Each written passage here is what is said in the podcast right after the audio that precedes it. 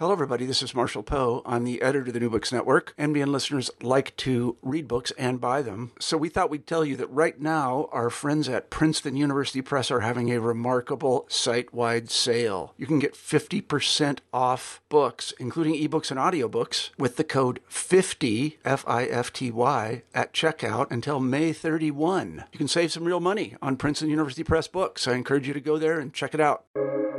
Welcome to the New Books Network. Hello, my name is Kristen Turner, and this is New Books in Music, a podcast of the New Books Network. Today, I'm talking to Mark Clague, author of Oh Say Can You Hear, a cultural biography of the Star Spangled Banner published by Norton in 2022. Francis Scott Key wrote the lyric to what would become the American national anthem around the time of a battle he witnessed during the War of 1812 between the United States and Britain. As was the custom at the time, he intended for the words to be sung to a pre existent tune that potential performers would have known. By the time Congress officially named the song the U.S.'s anthem in 1931, it was merely ratifying what had already become a cultural tradition. The Star Spangled Banner has its detractors. The melody is difficult to sing, the words are hard to remember and militaristic. Francis Scott Key was a slaveholder, and the word slave appears in the third verse. Clague takes on this seemingly straightforward history and more recent controversy by busting myths about the anthem, delving deep into the history of the song from its composition until the present, and highlighting some key performances that have helped to shape Americans' understanding of their country and themselves. Welcome, and thank you for joining me today, Mark. Oh, my pleasure, Kristen. It's great to be here. So, um, how did you come to the topic of writing about this particular song? Well, I think probably for two reasons. I mean, one is that um, I was born in 1966, since I was nine years old in 1976, when America celebrated its bicentennial. And that was a pretty ecstatic, like indoctrinating, patriotic, rah rah time in American history. Um, and I, being, you know, nine years old, thought that was pretty awesome and wore my little tri cornered hat and put red, white, and blue streamers on my bike in the neighborhood parade. And so I think the ideals of the country and sort of that that story we've wanted to tell about ourselves patriotically has was something that I imbibed very deeply at that moment. And so patriotic symbols and and this has always resonated with me in an important way. And then most specifically, this um, book really comes out of my class. So I teach an introduction to um, music in the United States, and um, it's for music majors. And it's really to open up the question of like, how does music function in their world, in their life, and their environment? It's in a sense, it almost bridges kind of like anthropology, ethnomusicology, and musicology, looking at music in the students' own lives and their their time, their place and so I kick off that course with Jimi Hendrix, 1969 at Woodstock, playing the Star Spangled Banner to complicate the notion of, of like how music can speak to us. Um, you know, in this case, purely instrumental music, no no overt words, although Hendrix is pretty much singing the words with his guitar if you listen carefully. But um, unpacking that performance really sort of shows that the interpenetration of patriot patriotism and politics and you know i think in some ways a very sincere hope for america that that sort of this new generation of of the youth are going to sort of redefine what it means to be american at that moment. So hendrix really complicates the anthem um, and sort of says says america's great but it's not quite what it should be right at the same time. So I want to get students to think more deeply. And of course, they did. And they started asking me questions like, well, where's this song from? And what did it originally sound like? And who wrote it and why? And what do these words mean? And that's, you know, sent me to the archive, as it would for any, any historian. And what I found there just sort of blew my mind. There's way more information than I expected. Um, I had sort of heard that, you know, initial story. It's Francis Scott Key. He's a prisoner on a British ship, and he sort of has this flash of inspiration, sees the flag, writes, and the lyric just sort of tumbles out. The uh, the truth is is way more um, sort of prosaic, but also way more interesting, and that's that's sort of what led to the book. So before we get into sort of basic um, information and sort of going over kind of more um, specific details, I would love to just talk about the anthem in a more broad sense first. And uh, you wrote in the conclusion um, a, statement that I thought was really um, on point with this. You wrote, The banner is not only an allegory of democracy, it serves as a primary document, a living record of the American experience in flux. Can you explain what you meant by that? Yeah, so my, my book is called A Cultural Biography of a Song of the Star Spangled Banner. And I sort of and this is really a sort of reaction to the way for me that the banner is alive that it's that it's a mutable changing thing. It, it and I, I even so much as it being an actor like having an impact and, and changing the way americans have thought about what it means to be american. Um, so I, I really see the star spangled banner as a living symbol as a and i think you know a flag is something we look at and a song is something we sing. And that that singing that bring need to bring it to life in performance also renews and sort of makes the anthem, you know, which is 208 years old at this point, but makes it always already alive and contemporary. So I think that's part of what I was getting at that that you know the the meaning of the anthem is in flux and i think a lot of the book is about the ways in which the anthem is not just one thing and not just a sort of immutable sacred icon that embalms a particular moment in american history and and can only represent that one thing but actually is a tool that americans have used to be a kind of mirror of their experience to be a a, a megaphone an amplifier of their experience um, you know not only in the way it's performed a la someone like jimi hendrix or Jon Batiste or Whitney Houston, but but also in the 19th century, like writing new words for the anthem, which was really common. You know, sounds like completely crazy to us today, but actually was a very typical thing in the 19th century. So, you know, for me, you know, the anthem, the way it functions to bring us together, to, to sort of create the illusion, you know, of a unified country. Um, and that illusion then becomes real if people believe in it, right? And so the thing that song does is it recruits emotion in the service of ideas and that's what what music can do the power of music is to bring that emotion to it and and when you know we talk about patriotism as kind of love of country right and and couples you know often have their their song, right? They're, like music becomes representative of their relationship. And so I think for us, the anthem is representative of that relationship between Americans and their nation. And so, you know, all of those things I think are, are alive and, and have this real potential to add meaning and depth to our understanding of, of the song and how music works in our life. Um, you mentioned that the Star Spangled Banner is now 208 years old, and anything that old is, especially as famous as this song is, is bound to have a lot of myths and uh, misunderstandings about it. Um, you know, in a popular memory that has some truth but a lot of myth mixed in. Can you tell us what you discovered in your research is the actual truth about both the lyric that Francis Scott Key wrote and sort of, you know, what was happening when he wrote that, um, but also about the tune that he set it to. Yeah, so you know, I think what I heard when I was nine years old at the, the bicentennial was that Francis Scott Key wrote, you know, a, a poem, and that that that poem was you know set to music by somebody else. Um, that he was a prisoner aboard a British ship, and that he had sort of this flash of inspiration. Um, all of those turn out to be you know, sort of where, where there's myth, there's some kind of hazy truth. But when you get into the details, history is always way more fascinating than the received wisdom. So um, he didn't write a poem, he wrote a lyric. So he wrote words intentionally with a melody already in his head where he was matching new words to a tune. So nobody in the future figured out that these tunes matched. Francis Scott Key imagined them to be together from the very beginning. So he wrote a song because it was always words plus music from the very, very beginning. Um, another thing is, yeah, he didn't write it on the back of an envelope, like that's sometimes said, or the um, back of, of, a piece of paper. He was on a, an American diplomatic vessel, his own truce vessel. He was not on a British ship um, during the Battle of Baltimore. Um, he was under guard, so in a sense, he was a prisoner. So that's true, but there was plenty of paper on this ship. Like they they wrote out you know agreements and new new uh, treaties and new you know he was negotiating the release of prisoners and so there's lots of paper around. Francis Scott Key largely worked from memory in his head, and he might have taken a few jotted a few notes down, but um, he he worked you know, out of his sort of mind's imagination. Um, the other thing is he had actually written a previous song to the exact same tune in 1805. Um, its um, lyric begins "When the warrior returns," and it's a, a, song celebrating the heroism of Stephen Decatur Jr. and Charles Stewart, who were heroes in the Tripolitan War. They uh, boarded an American ship that had been captured, the USS Philadelphia, and unable to free it, they set it afire to prevent the enemy from having the ship. So those um, military naval heroes were in Washington, D.C., right at the same time that Francis Scott Key arrived to establish his legal career.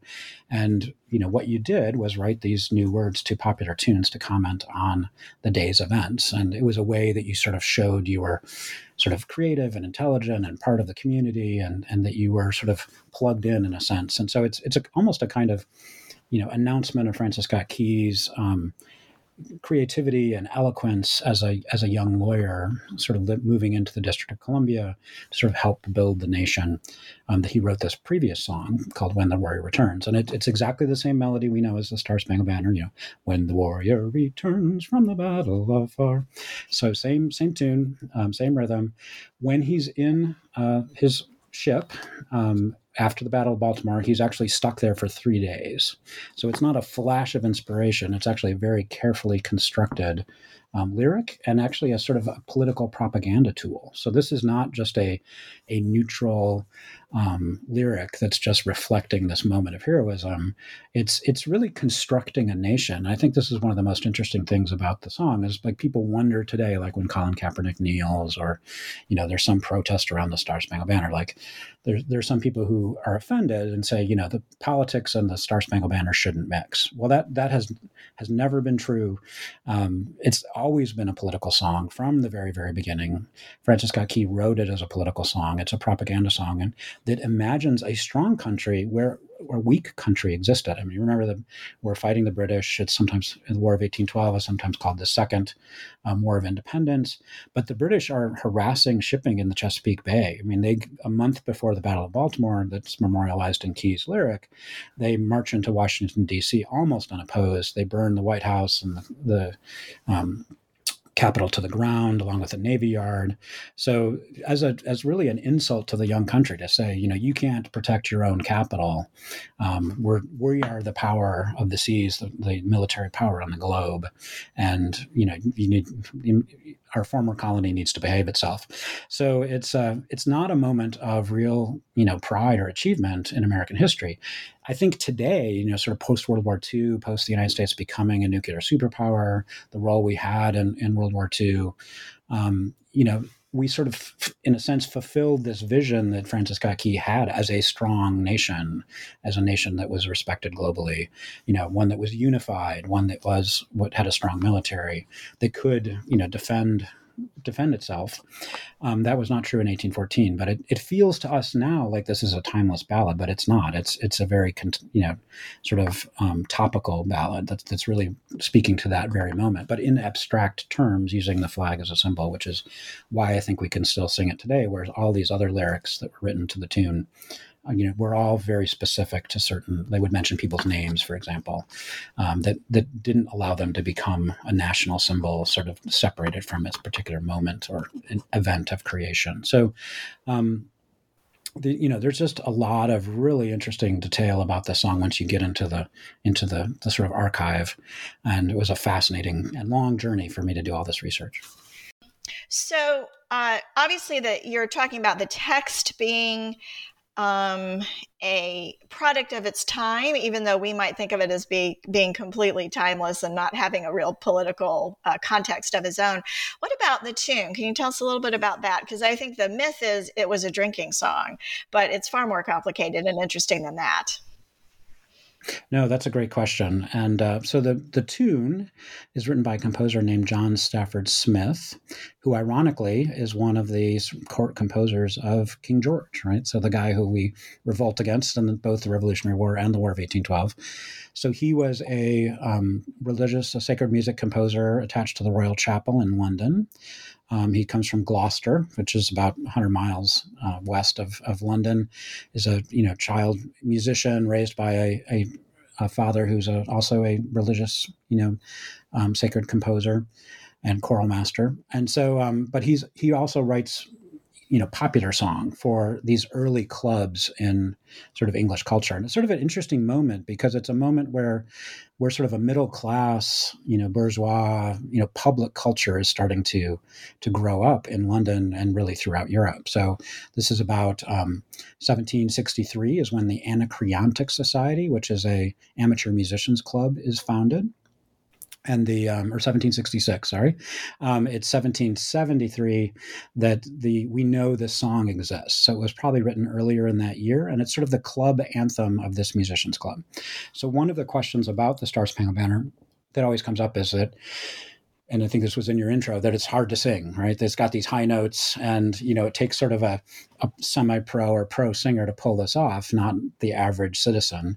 Well, that that's not a mistake. That's not an accident. That was intentional because, of course, it's it's the club anthem of a musicians club, and they want to show that they are the most talented, skilled, best club in in the city. So they want a theme song that's going to show off the talent of their singers, and the the members of this club were, you know, early business leaders, early professionals, doctors, lawyers, um, people who were creating this culture outside of the, you know, court at Buckingham Palace, and uh, but it also included as honorary mes- uh, members uh, professional musicians, most explicitly the singers from the early Broadway, West End shows in London. So there were, you know, basically, if you think about Broadway singers today, these are really skilled singers. They can certainly hit all the high notes, and they would have been honorary members of the club, and probably the people who were were singing the anacreontic song as part of the the meetings. But this is, you know, I think the drinking club sort of myth has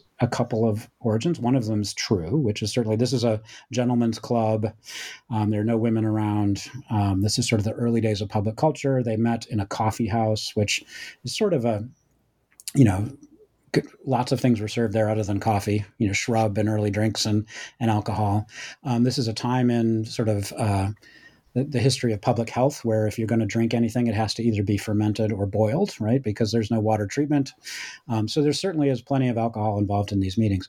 But these meetings are not held in a sort of typical pub. Certainly by the time the club has become this popular as to have a theme song. They they started out with like a, a, a musical concert that was a couple hours long. It would have chamber music, string quartets, vocal solos, early symphonies, concertants, um, overtures. And then after two hours, they would have dinner. Um, and then they would get back together for an evening of song, sort of like an episode of Glee, if you will, with all the men gathering around singing songs. And these songs often had like a solo part and then a chorus where the members would echo the song back. So that's actually one of the really interesting things about the anacreontic song as a sort of musical model for the Star Spangled Banner and for early American political discourse is that it had a chorus. So today we just sing the verse through has eight lines, right? And we get to that last two lines. Um, oh, say does that Star Spangled Banner yet wave, the land of the free and the brave.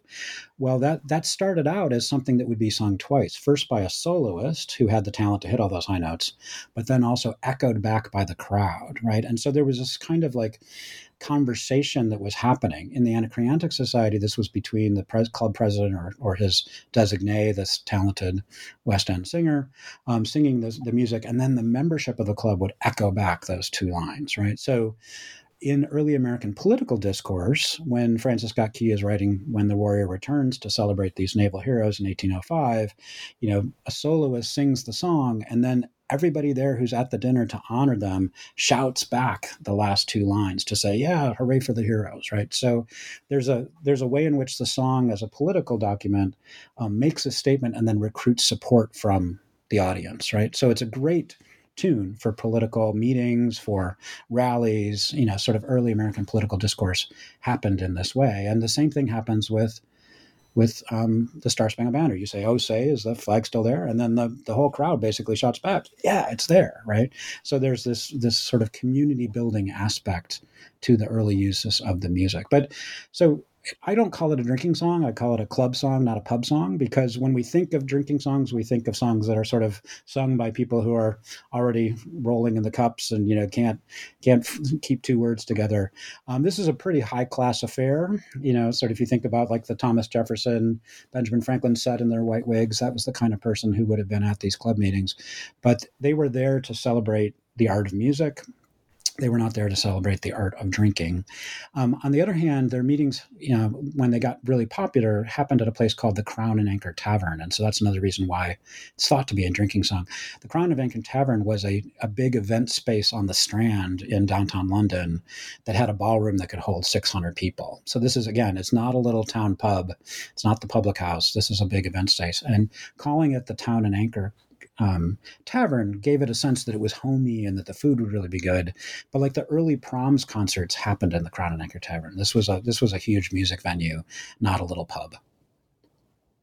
Um, well, that then begs the question as how does a tune that is steeped in um, British upper class, or at least upper middle class and upper class um, culture, how does it make it over to the United States uh, in this period right after or right around the um, the revolution?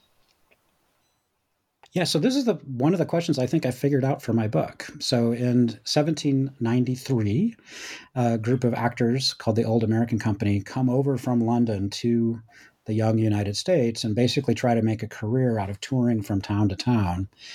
And there are the very first newspaper um, account in the New World in the United States of a performance of the Anacreontic Song, which is what the tune was originally known as, um, happened in Charleston, South Carolina and was sung by these actors. And it was very typical for actors in this era and musicians to have what's called benefit concerts, where they would um, host a special night, you know, for their own benefit, and their fans and supporters would come and buy tickets, and they would get 100% of that income as sort of bonus pay, if you would.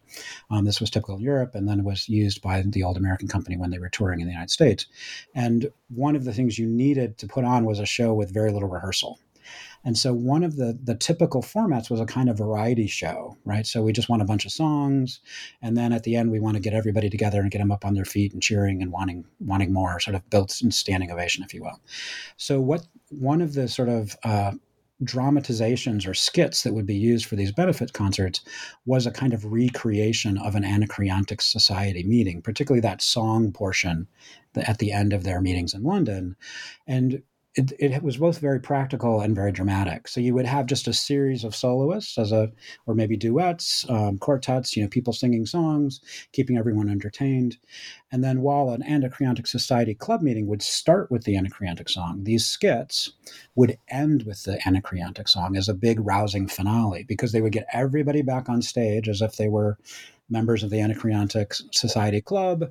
You would have the whatever actor, you know, who was the star of the show would take on that role of the club president, would sing the solo, and then all of the other singers would echo back in that chorus with that that dialogue we talked about earlier, and they would encourage the audience to join in, right? And so it would create this big sort of rousing finale. But it from a practical standpoint, it was really easy. You didn't need to have a big rehearsal. You didn't have to have staging. You didn't have to have, you know, sets and costumes and all that. You could just basically get all your friends together from the company. They would all sing songs. Then you'd have this rousing finale that would make everybody, you know, you know, leave them all excited and wanting more. So this this dramatization of the Anacreontic Society, which was you know sort of a spoof of the you know upper crust in America and in in London, and so some of this, you know, drinking song reputation could have also come from that because they played up the the drunkenness of these meetings and the sort of debauchery of the meetings um, as as a kind of comic effect.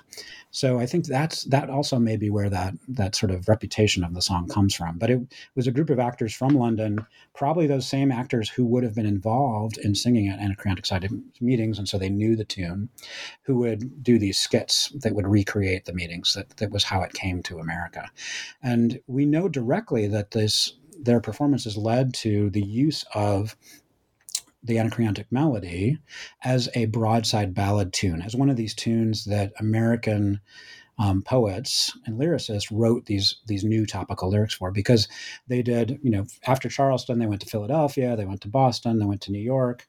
And in 1793 in the summer there was another benefit concert in New York and three weeks later, the very first political parody, the very first new set of words written to this tune, which was a, a tune celebrating the heroism of uh, the French and the French Revolution, that that popped up. And so, and it was written by a woman, which is really interesting. It's credited to a woman named Julia.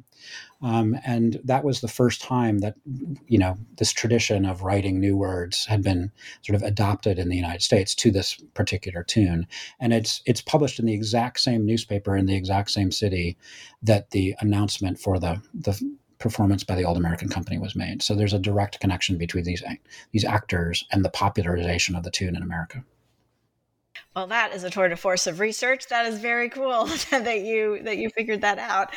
Um, well, some of it's, you know, I would love to say it's my brilliance, but it's it's also that, you know, one of the fun things that's available today is are all these databases of early American newspapers. And the lovely thing about Anacreontic and Spangled is that they, on one hand, they're they're talked about a lot, but usually only specifically about these this music or about the flag. So it, it becomes really useful keywords to searching through enormous amounts of newspaper accounts to try to pull out these this evidence of this um, you know these actors moving up and down the coast. Well, I don't know how I would do my own research without those uh, uh, databases. I mean, I think it's been really revolutionized print media research to have the ability to look across so many different publications over a period of time because um, that would be it would have been a lot harder to unearth if you had to look at every single newspaper um, you know and just flip through every page. Like that doesn't work. So um, that that is a great use of that that uh, research resource. Um, so you you made it pretty clear that that what Francis Scott Key was doing was something that lots of people were doing, that he was partaking in uh, the political culture of the day, that people wrote these poems and they had a sort of a set number of tunes that everybody knew that they could write their lyric for. So, it, in a lot of ways, it was just a, a, normal thing to do in that period in, in US history. There are literally thousands and thousands of those poems uh, and you know there's not as big a repertoire of tunes but there's a fair number. Somehow this particular lyric with this particular tune is in use uh, you know, without interruption all the way until today. And that is incredibly unusual for one of these, you know, texts to last five years, much less 200. So, why do you think that this combination was so powerful that people remembered it after the initial political context had passed? No, that's a great question. Um, well, one thing I think is is the role of the War of 1812 in American history. Um, it's interesting because you know in the last decade or so we've had the 200th anniversary of the War of 1812, and it's gotten a lot of attention. And and um, but in my American history classes, like when I was in college and in high school, War of 1812 was not a thing. Like you just didn't talk about it, right? Because politically, it, the borders of this United States stay the same. Nothing, nothing changes in the law. There's like no territories added or lost. Um, it's basically this big kerfuffle, and everything goes back to the way it was, more or less. Um, there are some things like the, the British were on, on our coast and did free many black American slaves, and and those people did gain their freedom. So there are a few things that changed um, for some individuals, but as a country, this is not a war that gets a lot of attention. The one thing that I think did get created by the War of 1812 was actually American patriotism. So the Star Spangled Banner, the flag, um, you know, which is sort of this sacred object um, that today that's in every school and whatnot, was not a big deal in 1814. It was not something that was in every schoolroom. It was not in every house. In fact, it was like on military forts and American ships. That was the only place you bothered. Um, in the War of 1812, when Francis Scott Key wrote the famous lyric that became the national anthem, there were 18 states and there were only 15 stars on the flag, and nobody cared right? This was not a problem because the symbol was not important right? There were lots of symbols. There were liberty poles and liberty caps and you know we didn't even have the phrase the star spangled banner right? It was it was called our glory it was called the flag of the united states but it was francis scott key's lyric that coins the phrase the star spangled banner which then becomes the name of our flag. And there's a kind of symbiotic relationship between flag and song that's sort of born in this moment in 1814. But um, other symbols like Uncle Sam is a product of the War of 1812. You know, so in a way, everything goes back to the way it was. But the big change was that Americans knew they had kicked the British out right? That they sort of won the War of 1812. It was sort of the first galvanizing moment of of American military pride. Um, it created you know military heroes like Andrew Jackson who became president, right? So there's there's there's lots of sort of the idea of America was both put under threat and almost lost because of the burning of the White House, but also recovered and and sort of put back together by the War of 1812. And so I think there's this wave, if you will, of patriotic sentiment that happens after the Battle of Baltimore, which is sort of where the the battle turns, where the war turns. I mean, initially, the United States was dominant because Britain was largely tied down fighting Napoleon in, in continental Europe. And then when when Napoleon is defeated, then like the real troops show up in the in America in 1814, and we can't handle them. Um, so it's but that the Battle of Baltimore is the point where it turned, and then the Battle of New Orleans is the point of victory in the United States. And so I think that America, the idea of America, in a sense, as a powerful unified nation, as a not a group, a confederacy of states but as a unified country is sort of born at this moment. And I think that's the wave that sort of propels the Star Spangled Banner, which both helps create that idea and accelerate the idea that's already existent. I mean, and and one of the cool things in my book, you know, I think maybe the most successful paragraph when people read it and they're, then they're like stunned is where I discuss the lyrics and the way pronouns are used. And I actually argue that the the most important word in the Star Spangled Banner is is the the third one. Oh say well, it's the fourth one. Oh say can you Y O U. That that that that puts the the singer, the listener, the p- person as part of this ritual of um, American patriotism and nationalism that we have at the beginning of every sporting event, civic ritual, things like that. It puts the individual in sort of dialogue with the song and dialogue with the country. But if you look at the the lyric, the way the pronouns are used changes pretty strategically from you to we and us. Right. So, oh, thus be it ever when free men shall stand between their left arms and the war of desperate um, desolation. You know, so we're we're free men. You know, we are we are an us. We are thee. We are collective. We we are a group. We are a nation. And so the the lyric starts out with the individual, you know, and the flag, and it really becomes the the whole country. Um, and so that's why I say that the the Star Spangled Banner is not like a, just a lyric that's slapdash, the sort of moment of inspiration, and but it's a very carefully constructed sort of document of political construction because it actually helps build the nation itself. And I think that's why this one song survived and none of them, none of the rest did. The other reason is probably just as important, which is that Francis Scott Key's own lyrics tend towards this abstract use of symbolism, and so he chooses the flag. The flag, of course, becomes the symbol and sacred symbol of a nation during the Civil War, which I think is an important inflection time for the history of the song. But also, Francis Scott Key didn't know anything about the battle. Like he was stuck on this boat, like eight miles from Fort McHenry, Nobody was telling him what was going on. He couldn't look at his phone and just get the update on Twitter. Like he didn't know that General Armistead was defending the fort, and he didn't know that you know Major General Robert Ross, the British you know leader, had been killed by an American sniper. Like all these really important things in the battle, he had no idea of the details. Right. So all he did is he saw the flag and knew what it meant, what it felt like to know that the country had sort of been preserved, the idea of America. And so he his lyrics only about the idea, whereas he has no specifics, no names of any individual. Um, whereas most of these lyrics, these topical lyrics, you know, are written to with specifics about the people and the places that are being discussed. And Key's lyric is so abstract that we can still sing it today at a football stadium and it can represent the nation. But if, if he had, you know, if he had talked about Fort McHenry and General Armistead and Major General Ross, and if all those, it would it would have made the, the lyric dated and too topical and specific to that time. But because he didn't know what was going on and he's just writing in the abstract about these ideas, he wrote a lyric an, a unique lyric among this political discourse that actually could transcend its moment of creation.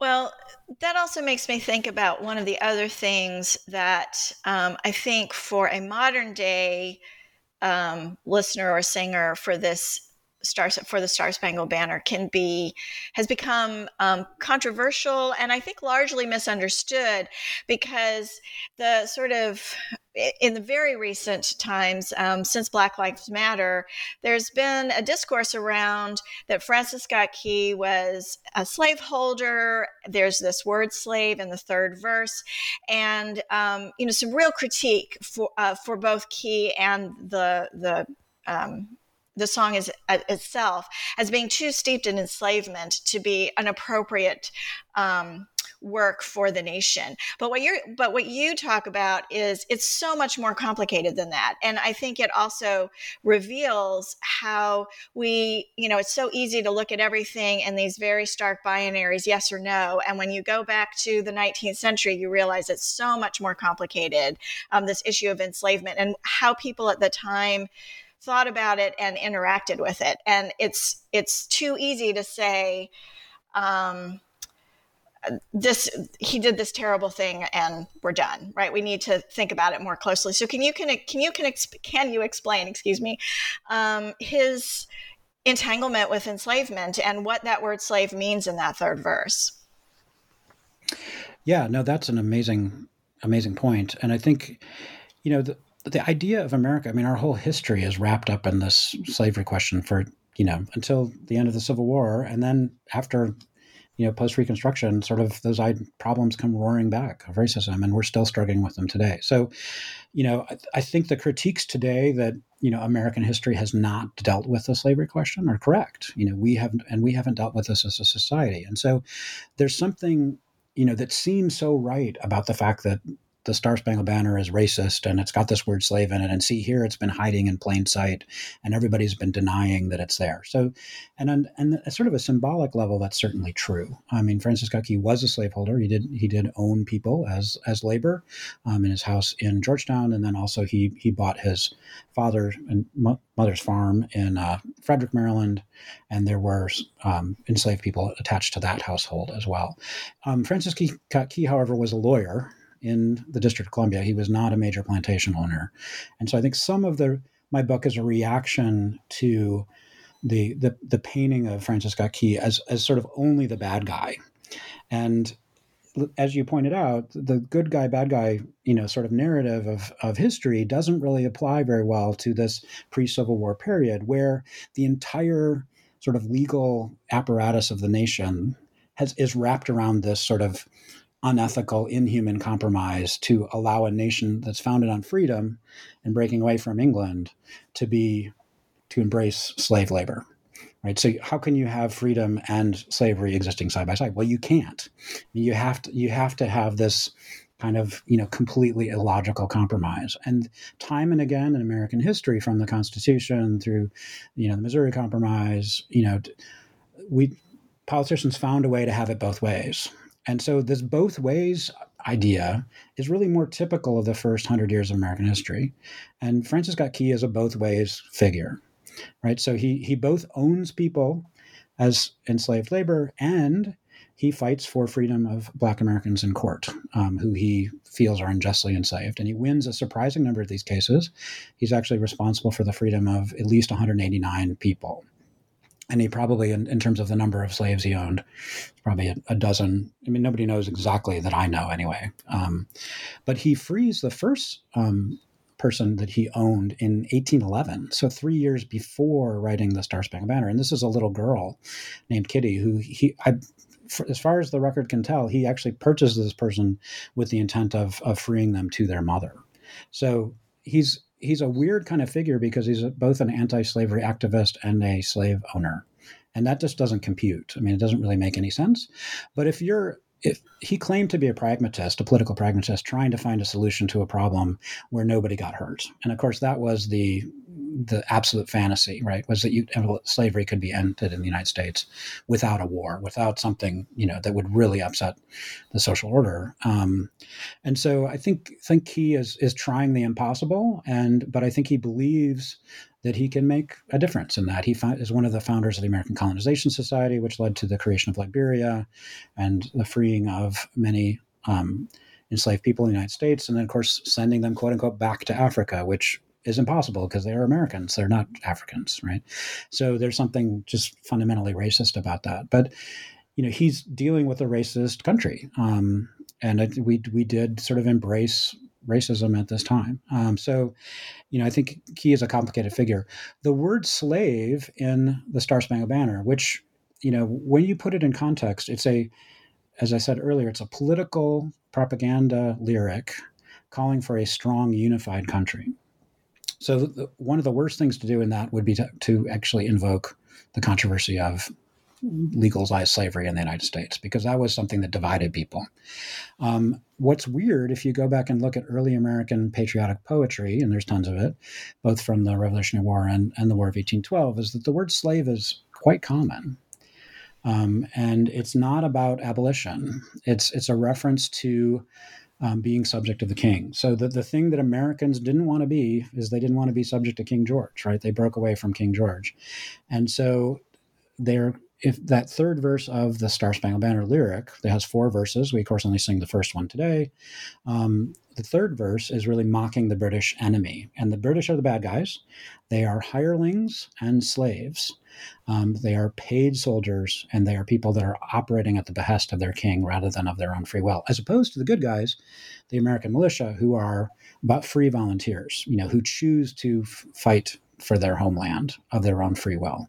And that idea of a volunteer army is really central to sort of American, you know, military um, structure and, and recruitment over time. And we of course had had drafts and, and things, but in the War of 1812, there were professional American soldiers defending Fort McHenry, but there also were a thousand militiamen um, defending the fort and then also in the city. So what's really being talked about is you know, whether you're a slave to a king now, it takes an incredible social myopia to use the word slave when there were actually people who were held captive as labor, to use that word and not mean it ironically, to, to be completely blind to the plight of Black Americans in a national sort of patriotic lyric that you're publishing in the newspaper and thinking everybody's going to going to sing with pride, right? It it basically is reflective of a white supremacist environment that only white men mattered. Like women couldn't vote, black people couldn't vote, right? This is this is the place where Francis Scott Key and people who looked like him were the ones in control of the country, and and that perspective is dominant in the in the the lyric. So on one hand, I'm saying slave doesn't mean what we would assume it means. On the other hand, I'm saying that this doesn't give Francis Scott Key a free pass. Like it doesn't mean that he was enlightened and and somehow a, a secret activist who who saw the, the problem of slavery, he's actually someone who's so embedded in a world that allows slavery that he could use that word as a rhyme in his lyric and and not be talking about actual slaves at all, but be talking about white men who didn't didn't have complete control of their lives because they had to do it. Another white man, King George, told them what to do. So it's it's a on one hand, it's I think that lyric um, is not what we think it is. On the other hand, it actually reflects the same myopia and the same blindness to the the real experience of Black Americans that we would assume it is. And uh, what I think should have happen is that in in World War One, it was actually um, that third verse was not included in any official publications of the national anthem. It was only verses one, two, and four of Key's original. Um, so I think actually the, the 1931 bill, which was silent as to what the exact text of the Star Spangled Banner was, it just says very briefly the, the words and music known as the Star Spangled Banner is the national anthem of the United States. End of story. That's like the entire bill. It's like one sentence long. Um, and it was because nobody could agree or wanted to spend the time to figure out what was actually the Star Spangled Banner musically or lyrically that they left it ambiguous. But that was because nobody thought it was con- going to be controversial. And that third verse was not included in government publications at the time. I think it would be really useful as an inclusive statement today to just make it official that that third verse is not part of the national anthem and just make that that understanding from 1931 the law of the land. Well, that does bring up another question I had, which is why did it take so long? Um, you know, it was sort of the unofficial anthem for a long time. Um, in the research that I do at the turn of the century, they talk about it as if it is the national anthem more often than not. But um, and by 1931, the song had been around for over 100 years. So why did it take that long for the Congress to decide we need a national anthem and this is going to be the national anthem? No, that's a great question, and I, I have some ideas about that, but I'm, I don't know if I've come to the if, if I even know the complete story. I mean, you're right that the Star Spangled Banner functions as the national anthem long before it's made official, um, and I I pretty much tie that to January 4th, 1861, which was the date by law um, after in about 1819, 1820, that, that rule came up that every July 4th you updated the flag to have so that the number of states and, and stars would match. And that's that growing wave of patriotism we talked about earlier.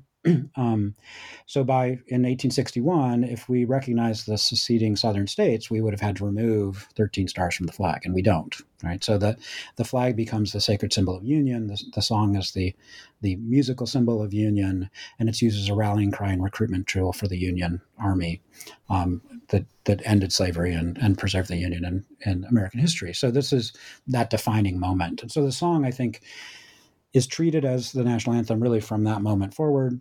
Um, the earliest references I saw, I found in my research to the Star Spangled Banner being the quote unquote national anthem, are from the 1830s as part of the nullification crisis. So it's it's um it's been talked about as the anthem, you know, even before the Civil War, and certainly after the Civil War and into your period of research, that was really quite common was to treat it as the nation's anthem. So the thing that makes the song the anthem is how people use it like how it functions in American culture. It's not a bill in 1931. Um, interestingly, the the person who put that bill and pushed it through was a, a senator named Charles Linthicum, and he was represented the Baltimore area. Um, he might have actually been a congressman now that I think about it. But it's there's a way in which the history of the city of Baltimore, tourism, economic development are all wrapped together in finding sort of official sanction to this song, which was originally called the Defense of Fort McHenry, which is really about the city of Baltimore. And as as the um, as Fort McHenry became a national landmark and tourism and all that gets wrapped up. I mean, there's a celebration in 1914 of the 100th anniversary, the centennial of the song. That's like a huge trade fair that happens in Baltimore, and all these souvenir guides are put out, and it's a it's a big sort of economic development move. So, so money and economic development are not far from the history of the anthem. I mean, just like in sports, we sing it at every one. It's to the economic interests of of professional sports to ally themselves with patriotism. So that's why there's the Evergreen anthem started in World War II. So that's part of it. I mean, there's also a growing nationalism. I mean, if you think of some more pernicious forms of patriotism, the sort of coercive patriotism, you have, you know, Charles Lindbergh and America First, like that, that rhetoric comes out of like 1928, 29, 30, you know, so there's this time in American history is a time of, you know, the Great Depression, of real anxiety about, you know, people who are Jewish and people who are color um, and all of those things are wrapped up into this this notion of of sort of asserting a, a kind of true Americanness um, that I think the the Star Spangled Banner gets used for. I mean, as a symbol, it gets you know used and abused all the time. I mean, today it's it sort of seems to represent one party and not both parties in certain ways. But if you know if you go to if you look at like presidential debates or advertisements, like every all candidates wear their flag pins and they're all surrounded by American flags. It's like they're all sort of bathed in patriotism. Yet, if we see a you know truck go down the road with with a flag sticker on the side, we make certain assumptions about the political leanings of that person driving, right? So it's it's this history of um, patriotism being sort of used to represent certain ideas or certain parties or against as a weapon to silence or exclude to try to define who the real Americans are. I mean, this is something that's gone. It has a long history in American politics. Um, you know, even that even predates the tune. The, the, sorry, the Keys lyric, but uses the same tune. I mean, the first song that made the Anacreontic song hugely popular in the United States was from 1798. It was called Adams and Liberty, and it was a Federalist Party anthem that was used to shout down the Democratic Republicans, you know, in, in debates about um, sort of the primacy of of Britain or French in terms of your political leanings at the time. So, you know, on one hand, I think the use and misuse of patriotism um, gives me hope that the current situation where it's being abused um, is something we can survive. but it's you know, for me, I think that living anthem idea that we we started with in our conversation, part of it, it speaks to the notion that the the the anthem really should be for all Americans. That it really should be a, a kind of it's not a love of your party. It's a love of a kind of promise to have the, the country fulfill its own values. And so that's where I see see this going. But I that 1931 bill, I think, is is wrapped up in a lot of different agendas from a lot of different people. Um, and so that's one of the things about democracy. If you you can get a lot of people to say yes, but the yes doesn't always mean the same thing for the same reason. Well, you're when you were talking so eloquently about how today often the the connotation of the flag in particular has become highly politicized, um, in particularly in terms of who is flying it at their house or putting stickers of it on their car or whatever, and who isn't. Um, that sort of ties in in the way I was thinking about. Um, towards the end of your book, you spent a lot of time talking about um, the act of performing the um, the song itself and how um, how different people have chosen to perform it at different times and how those different performances are received, often through um, a highly political lens. And there's way too many of them that you you discovered um, and talked about to talk about today. Um, but they go from very famous ones like the Jimi Hendrix um, performance you alluded to at the beginning of the interview to one certainly that I was not familiar with um, that are much more uh, that were a big deal at the moment but have receded from popular memory. Can you maybe pick out one or two of those performances just to give our listeners a sense of um, some of the issues that are raised by different kinds of performances of the um, of the anthem? Sure. Yeah. I mean, part of the history of the anthem falls into like the 19th century versus the 20th century and 21st century. So the the 19th century, the political use of the anthem was a lot about writing alternative lyrics. So there are there are anti-slavery lyrics, um, abolitionist lyrics. Um, some of the most powerful lyrics actually I've ever read are this you know from the song called "Oh Say Do You Hear," which is an abolitionist song written um, in Michigan. It was published in William Lloyd Garrison's The Liberator in 1844. Um, there are women's suffrage lyrics. There are a lot of temperance lyrics um, that all use the tune, and they sort of build upon the tradition of Francis Scott Key, you know, writing a song that represents the nation to say, well, what if the nation were a little different? You know, what if what if the land of the free was actually true and everybody really was free, um, and we wouldn't have slavery? So that that's sort of the way the 19th century political discourse works. And of course, this is an era before or recording before technology sort of makes a single performance something that can move from place to place or that lots of people can experience. What happens in the 20th century is you get like national television, right? And so the performances at the Super Bowl, the performances at you know the Olympics, um, the performances at at the World Series are seen by hundreds of thousands, if not millions, of people throughout the United States and maybe even in the world. And so some of these iconic performances, like Hendrix, which was um, immortalized in a documentary film about Woodstock, it's sort of almost a climax to this, you know, extremely long documentary that's four or five hours long.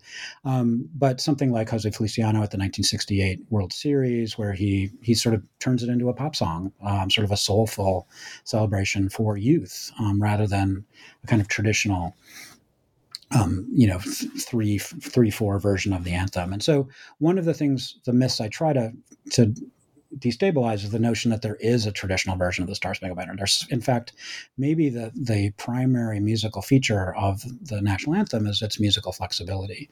You can play it slow at a funeral. You can play it fast after a, an you know American victory in the Olympics. You can you can play it um, in three four and four four. You can play it as sort of a bluesy number. You can play it as, as a, almost as like a romantic, sexy song, which some some versions are sometimes referred to. So it's um you know it's sort of amazing to me all the different ways that you can add commentary to the song stylistically. And so that's what happens in the 20th century is that in a sense after it becomes the sacred anthem of the United States, you can no longer mess with the words, right? You have to treat it as a th- stable thing, but you can change the music in the ways that express personal devotion or that that sort of undercut ironically the music as a kind of political statement which you know part of the the sort of feedback strewn um, pyrotechnics of Hendrix at Woodstock brings up the, the you know race rioting, brings up the crisis in Vietnam and the way Americans are dying there. So there's there's ways you can add different commentary.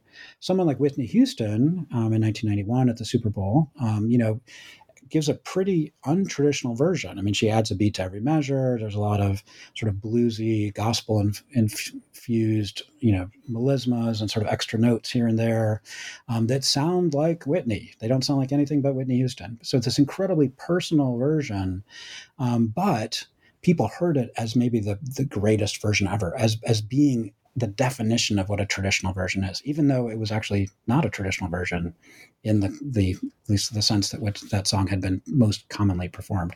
But what they heard was the sincerity. And so that sincerity combined with the moment, like that was the first Gulf War, that was a real time of crisis, but also hope and and sort of triumph in American military history, sort of all that fused together to create what people hear as the greatest, most traditional version um, ever. So but I, I talk uh, like one of the, the versions which people don't know, which I find is just amazing, is this blues singer from Denver, Colorado named Renee Marie, who sings the melody of the Star Spangled Banner with the text of Lift Every Voice and Sing, the so called Black National Anthem by the Johnson Brothers. Um, from 1900, which is a song ostensibly about Lincoln. It's a song about hope, but at a time of real desperation, rise of, of sort of, you know, black codes and Plessy versus Ferguson, like so many black rights are being eroded at a time in which the Black National Anthem is created to sort of express hope that things are going to get better, that we have to keep on, march on till victory is won. And so Renee Marie, who's a black woman who grows up, I think, in the Philadelphia area, I can't remember exactly, but she heard both lift every voice and sing in the Star Spangled Banner as a kid, and she tries to put them together as a unified statement and sort of creates a whole new sort of layer of of musical commentary by mixing those two songs together. And then that's been done also by a classical composer named Jessie Montgomery, who wrote a, a orchestral piece called Banner, which also fuses actually a bunch of sort of um, North and South American, you know, t- t- traditional folk patriotic tunes, but also Lift Every Voice and Sing in the Star Spangled Banner. And then Jon Batiste, who just cleaned up at the Grammys a f- few months ago, but, you know, also put together Lift Every Voice and Sing and the Star Spangled Banner as way of saying like Black America is part of this musical DNA of the country too. Like we're here, and I think that's the interesting thing about all of these, particularly African American renditions of the anthem, which are so musically powerful and draw on Black musical idioms, but they also make an identity claim. They also say we're part of this country, and you know, and someone like um, Nikole Hannah Jones, you know, talks about the fact that you know the United States has had these these ideals of freedom, but generally hasn't lived up to it. And it's been Black Americans who've insisted that the country actually make the 13th, 14th, and 15th Amendments true, right? Actually make equality true in practice. And so you can see sort of an amazing musical dialogue commenting on the current political moment by this conversation between the Star Spangled Banner and Lift Every Voice and Sing. Well, this is a great book, and I think you've done an amazing job of bringing so many issues into bear on this one one song. Um, it is, uh, I think, a good time to start wrapping up our conversation. And you know, since you have finished this huge project, a nice big book like this, what have you decided to work on next? Well, yeah, this project, I mean, this book is really more than a decade in the making. Um, one of the things I'm definitely going to do is is try to, you know, repackage the insights of the book into smaller pieces that can be used by um, K 12 teachers throughout the country. I'm looking ahead to the 250th anniversary of the country. Since the bicentennial meant so much to me, I'm going to try to lay, lay the groundworks for some people in uh, 2026 to really explore what it means to be American through the Star Spangled Banner. Um, I'm also working on a bunch of other projects. Uh, you know, we just got an NEH grant renewal for the George and Ira Gershwin Critical Edition here at the University of Michigan. So we're wrapping up um, the orchestral versions or orchestral pieces, or six of them, and starting to move into the musical theater pieces, which I think is going to be really exciting. And then I'm working on a collaborative project with some of my colleagues here at the University of Michigan um, called Singing Justice, which is looking at Black American song and the ways in which um, this not only tells us things about like this lift every voice and sing and, and a little bit about American history, but can be a way to fuse uh, music school curriculum with a more diverse repertory and a, and sort of broader understanding of American music. So that that book is uh, going to be jointly written. It's sort of an interesting exercise as a humanist to be working with other scholars and trying to do collaborative work.